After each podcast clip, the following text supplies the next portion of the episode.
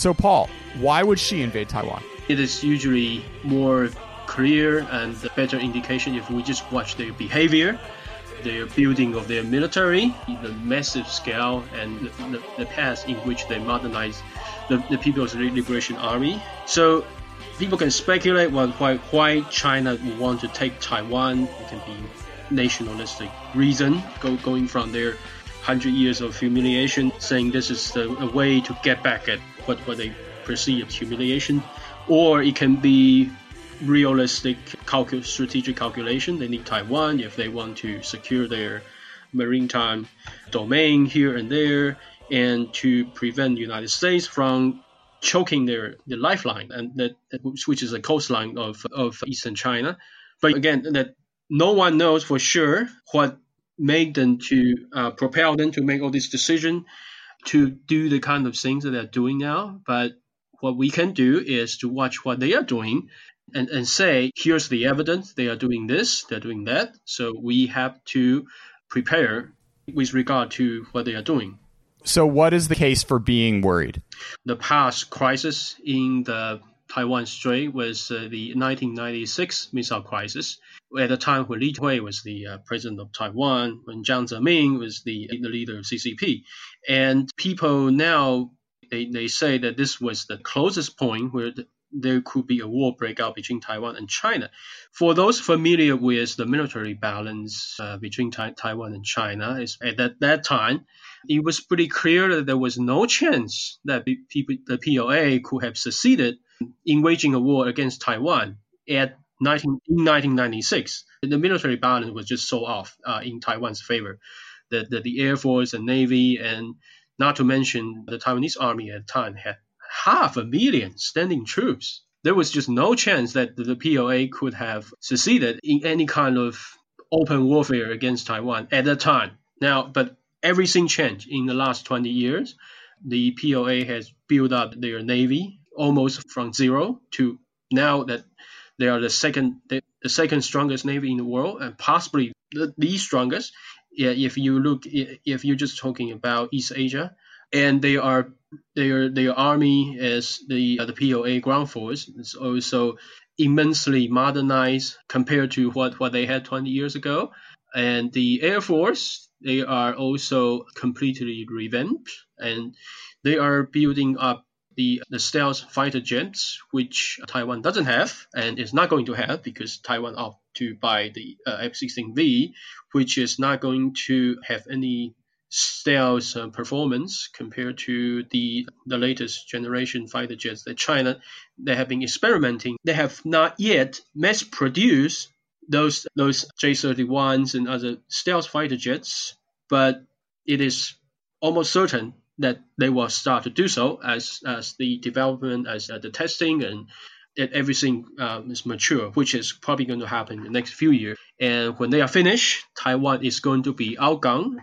The only thing that will stand between Taiwan's democracy and China's uh, military might is the uh, Taiwan's uh, foot soldiers, which right now is 80, 80 90% of Taiwan's uh, standing military. And some the thinking so far in Taiwan, uh, even among the uh, the military, is they the, the priority have been focused on Taiwan's air force, then navy. The army is the most neglected part of the equation. The the defense planners in Taiwan they put so much premium into what Taiwan's air force can accomplish. Uh, the problem is that the PLA plans to use their ballistic missiles to paralyze most, if not all, of Taiwan's uh, airbase runways, and their accuracy and effectiveness have been greatly increased in the last 20 years. So there's a very high chance that at the onset of conflict, that those runways are going to be uh, paralyzed, if not destroyed. And those expensive fighter jets, they are not going to be able to get into the air. And the PLA will have very strong, if not complete, air supremacy over the strait, and which means Taiwan's navy will run for cover. They will send a fleet out there to the to the Pacific Ocean, just so they, will avoid being hit by Chinese uh, missiles and Chinese aircraft. and that also means that the Taiwan's army will be the only thing standing there. So and that's a So- huge problem because Taiwan's army right now it is not ready to fight. It is it's not combat ready. I'm afraid I have to say this. What what are the other potential scenarios? If they go for other scenario, which is which might be, for example, taking Taiwan's outer island, they could launch an assault and take those islands there while still not opening fire across the strait. That could be another scenario.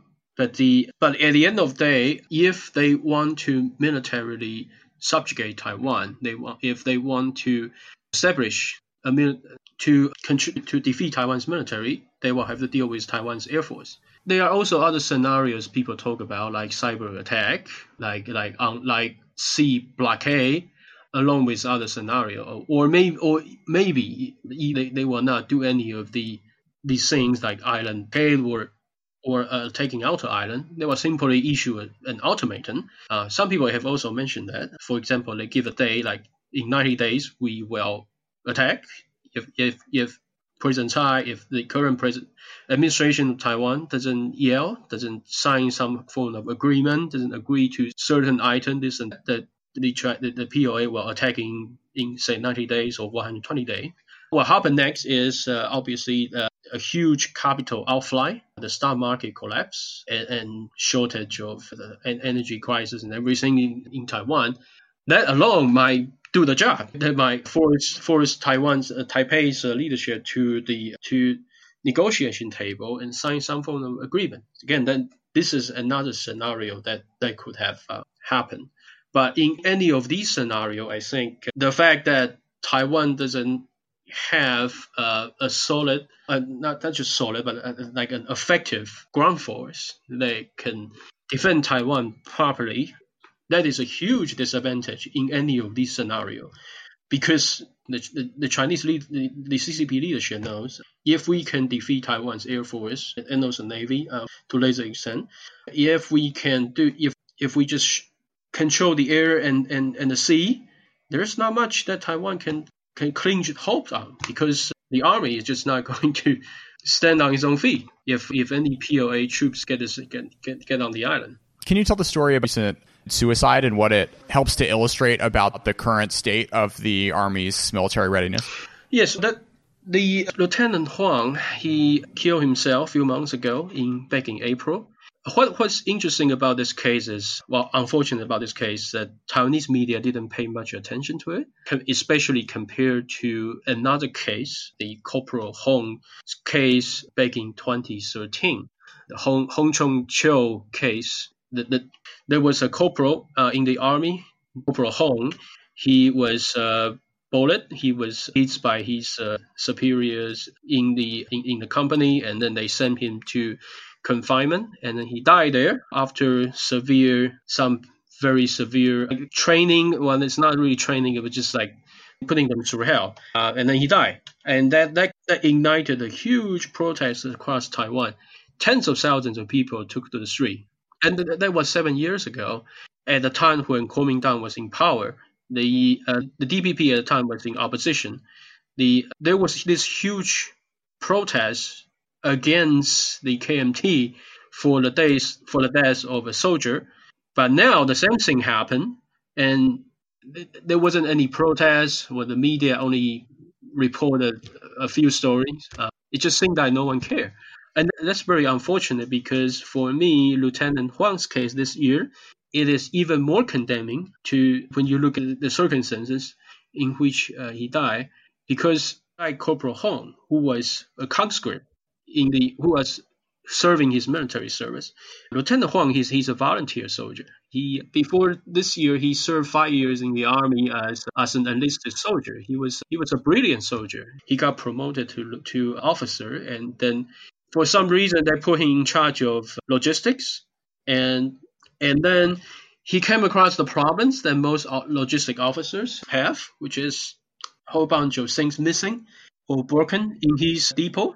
And there are two ways you could deal with it if you are in that position. Uh, one way is, of course, you continue to cover up. You write fake numbers. You just report things that, that, that exist, which is not there. This is one way to deal with it. Another way, you could buy buy those parts with your own money, which is what he did. He had been he had been trying to do that for many months before his death, and still the his superior officers in the brigade they, they he was not because he was just he was pretty new to the unit. And the other officers they pretty much or i would say abuse him.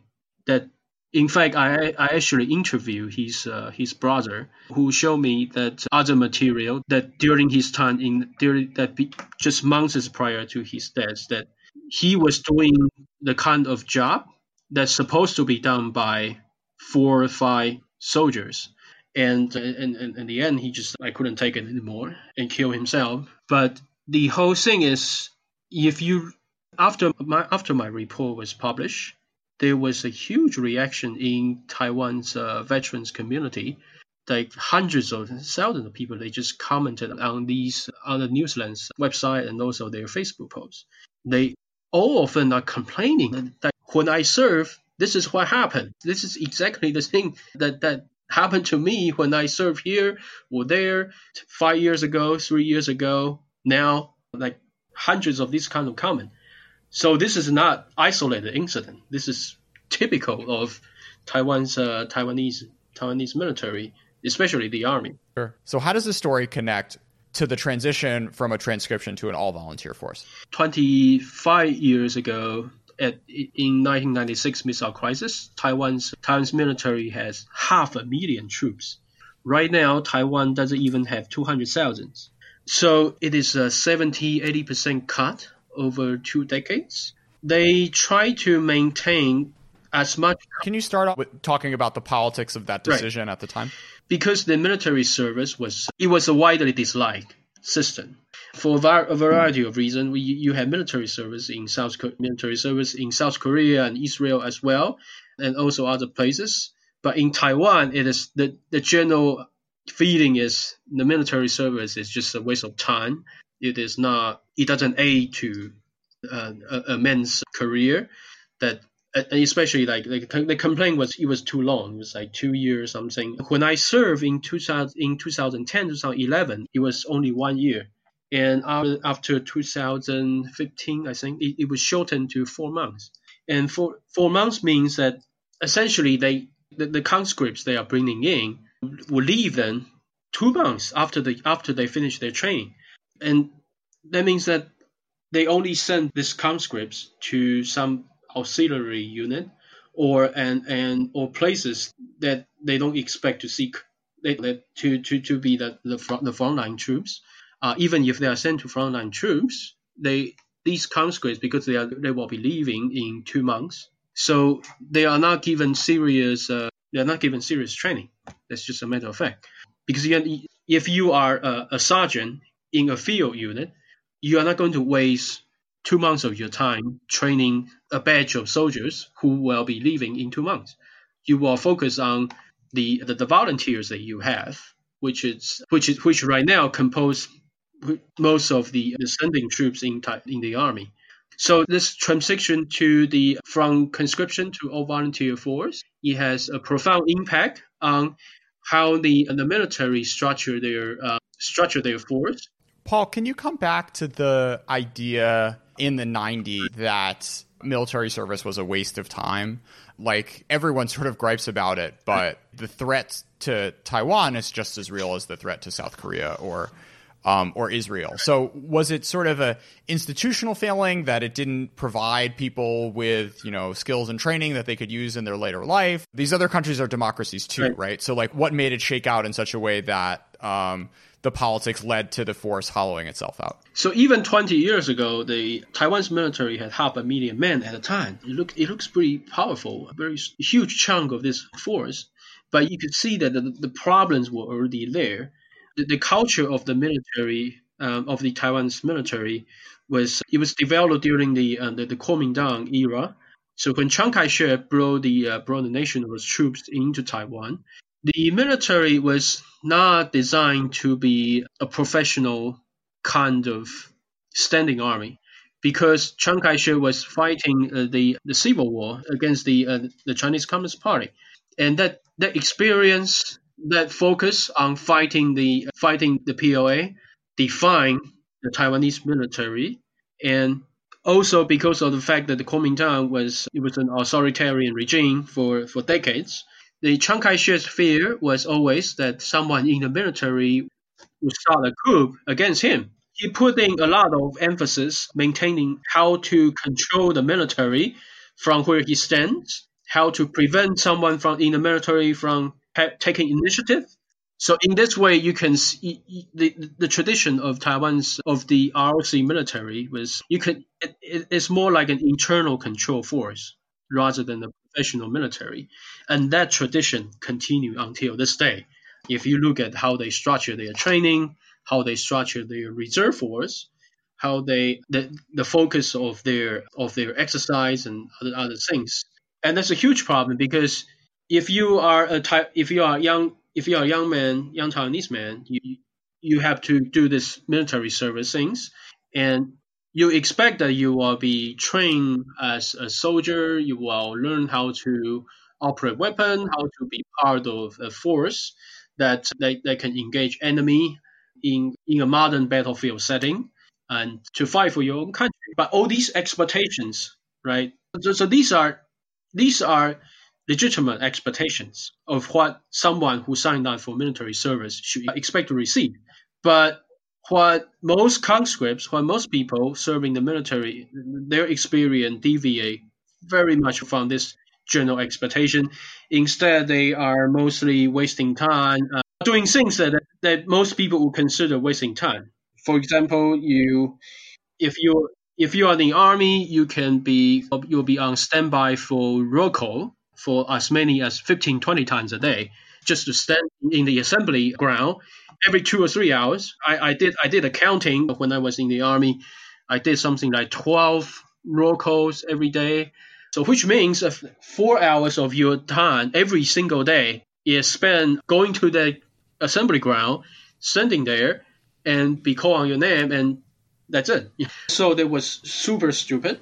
But later on, as I researched more into why something like this happened, and I realized this is actually a sign of the the is the officer corps, especially non-commissioned officer corps, is the is is a failure on their part.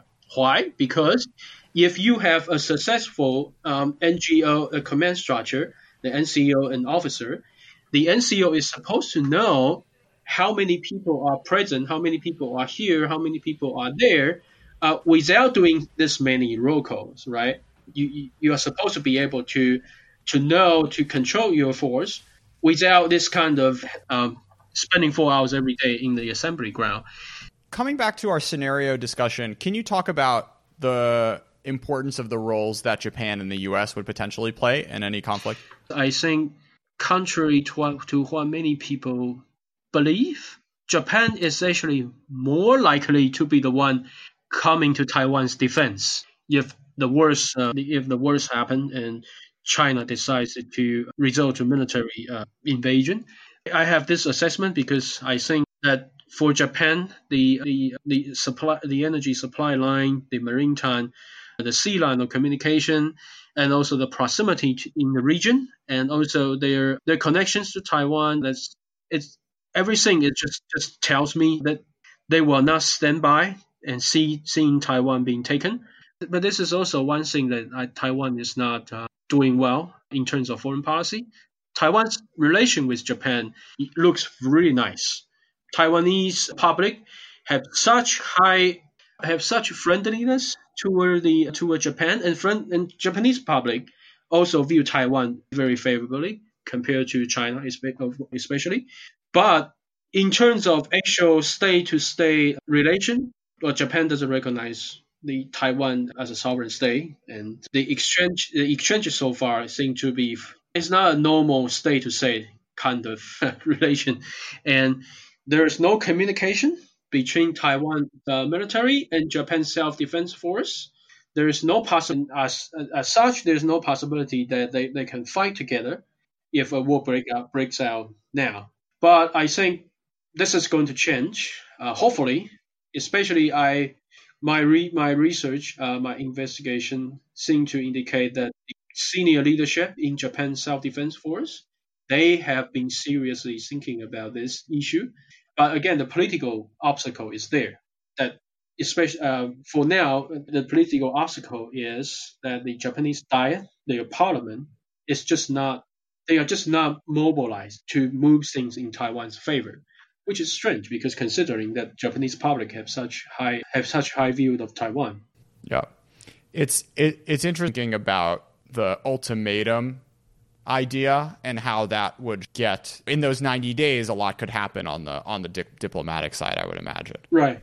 And i think for me personally i still think the ultimatum scenario is is among the less likely because it is not consistent with what I observed the, the, the CCP went to war in the past. If you look at the past history, they tend to focus surprise. They tend to focus on going in there quick, going in there fast without you expecting them. And if they go for the ultimatum kind of scenario, then they will lose the element of surprise. And also, if the, the thing with ultimatum is if you issue if you issue issue issue one, if you issue a threat, say I will do X if you don't do Y. This is actually this is this actually uh, constrain your range of options. Why? Because people are now be looking at you. Okay, if the other person doesn't do Y, you have to do X. Otherwise, your credibility is blown. No one will take your threat seriously from now on. So if they issue a 90-day ultimatum, they will have to put out a pretty convincing kind of attack to just to make a show. Otherwise, no one will believe that believe the CCP's credibility from that point on. So that is one thing that why I think that the ultimatum is less likely. I think more likely is surprise attack scenario, uh, out taking out the island. Sure. Paul, could you talk a little bit about the process of reporting on Taiwan's military? I am not. Uh, I'm not affiliated with with any major Taiwan media. I'm an independent reporter. They seem to have a culture of only talking to the media that, that they like to talk to, and that is the major media in Taiwan. But even in terms of their relation to Taiwanese media, there's I, what I can say here. The United Daily, which is one of the largest newspaper in Taiwan, I know for a fact that some of their defense reporters, some of the defense reporters with the United Daily, they have been put on surveillance by Taiwanese government. Why I know this? Because this this these few these defense reporters in the United Daily, they have received notice from Taiwanese government telling them that they have been subjected to communication surveillance. So in tai- per Taiwan's law, you if if the if the if the government put you on surveillance, they have to tell you one year after they started that surveillance, and they. That's very polite. well, um, imagine the day, the day that if if you were as a reporter and you have to talk to that many sources. You have to maintain, keep the identity of many of your sources secret.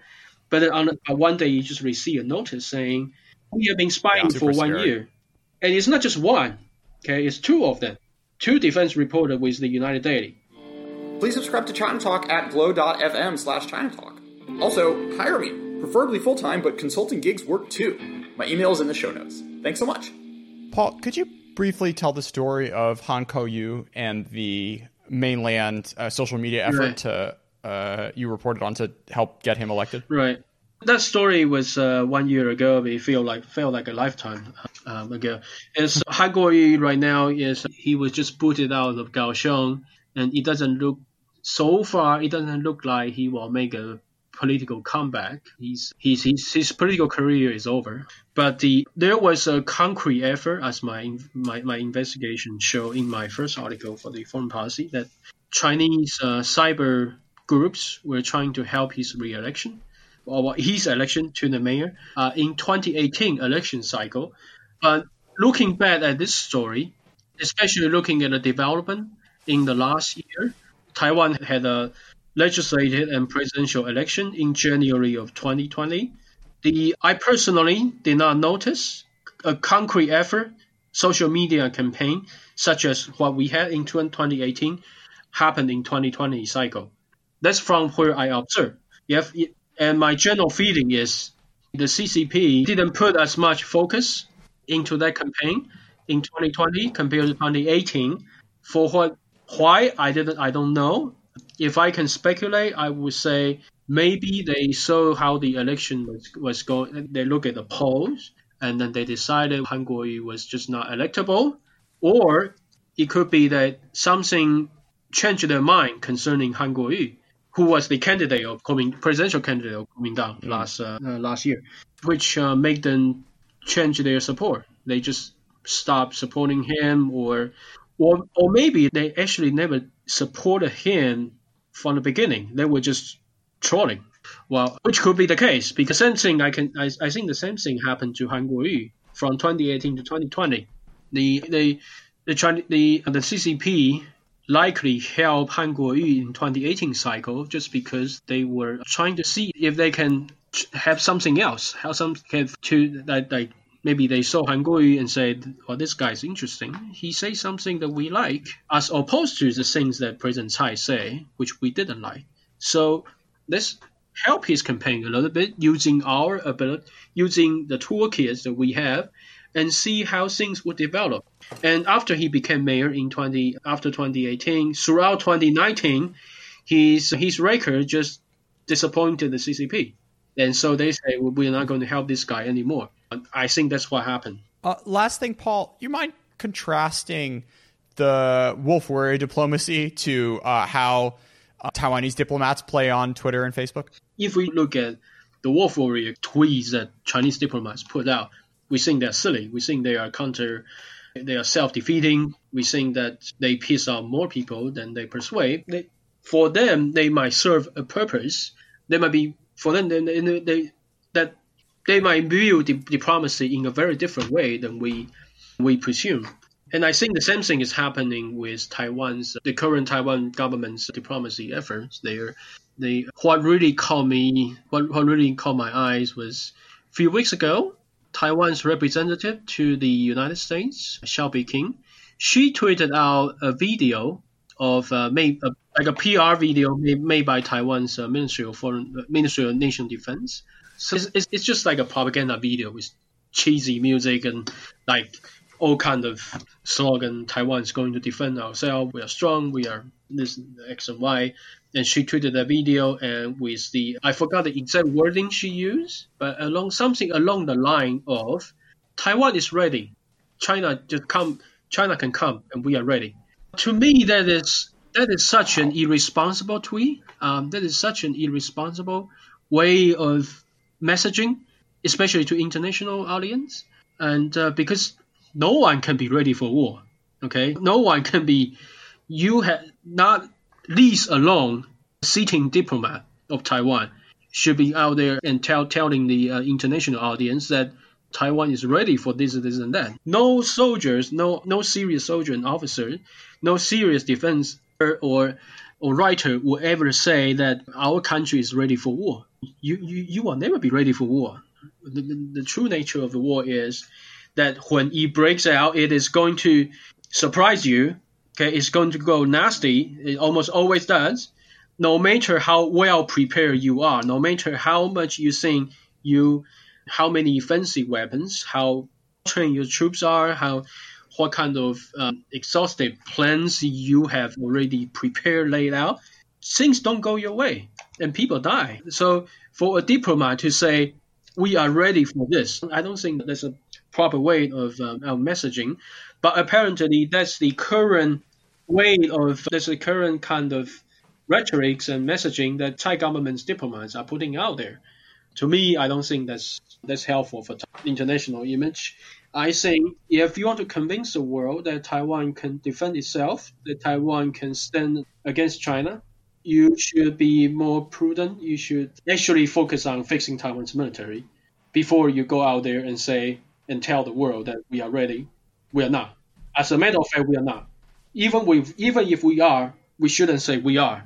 And the, the officers that are in many of the senior officers, retired senior officers, and also defense um, writers in Taiwan, thinkers in Taiwan, I interview, I talk to, I think they would uh, concur with my feeling here that, that if if you are a serious defense watcher, you try to not be a chicken hole, meaning someone who's focused on pretending to be tough, pretending to uh, to talk tough, because people who actually know military, who people who actually know war, they tend to know that it's going to get nasty. Paul Huang, thanks so much for coming on China Talk.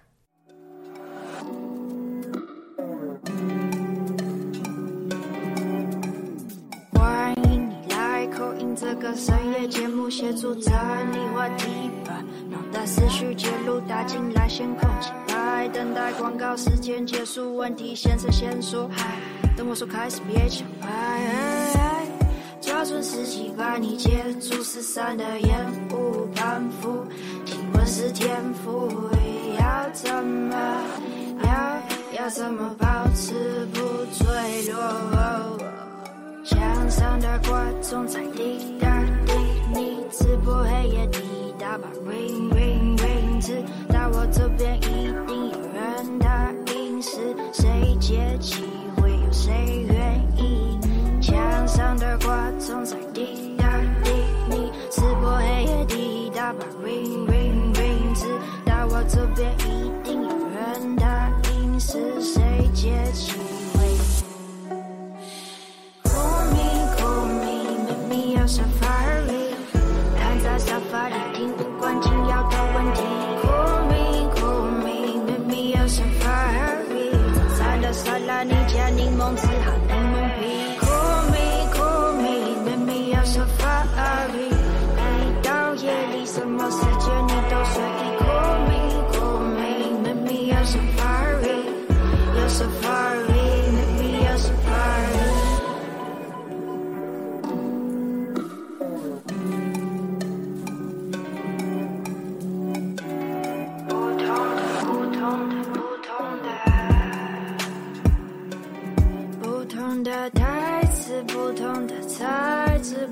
的心是相同的情，是不是有问题？只是想问问题。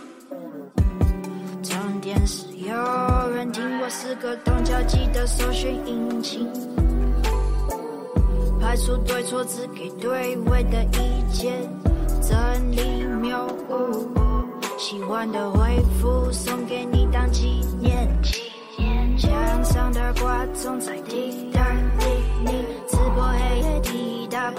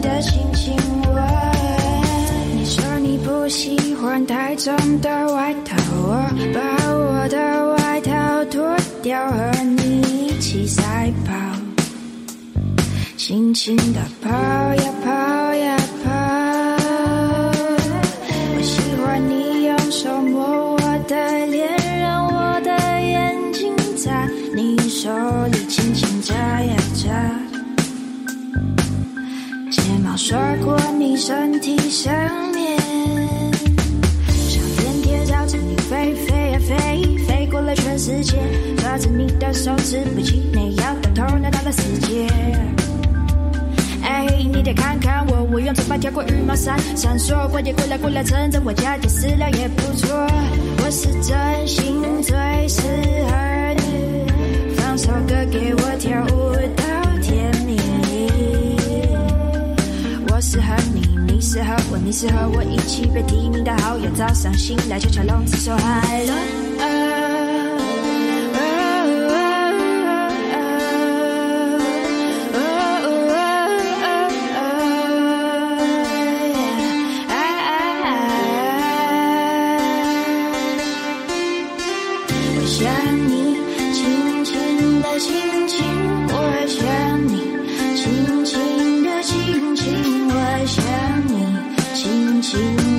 的亲，我轻轻的轻轻的轻轻的。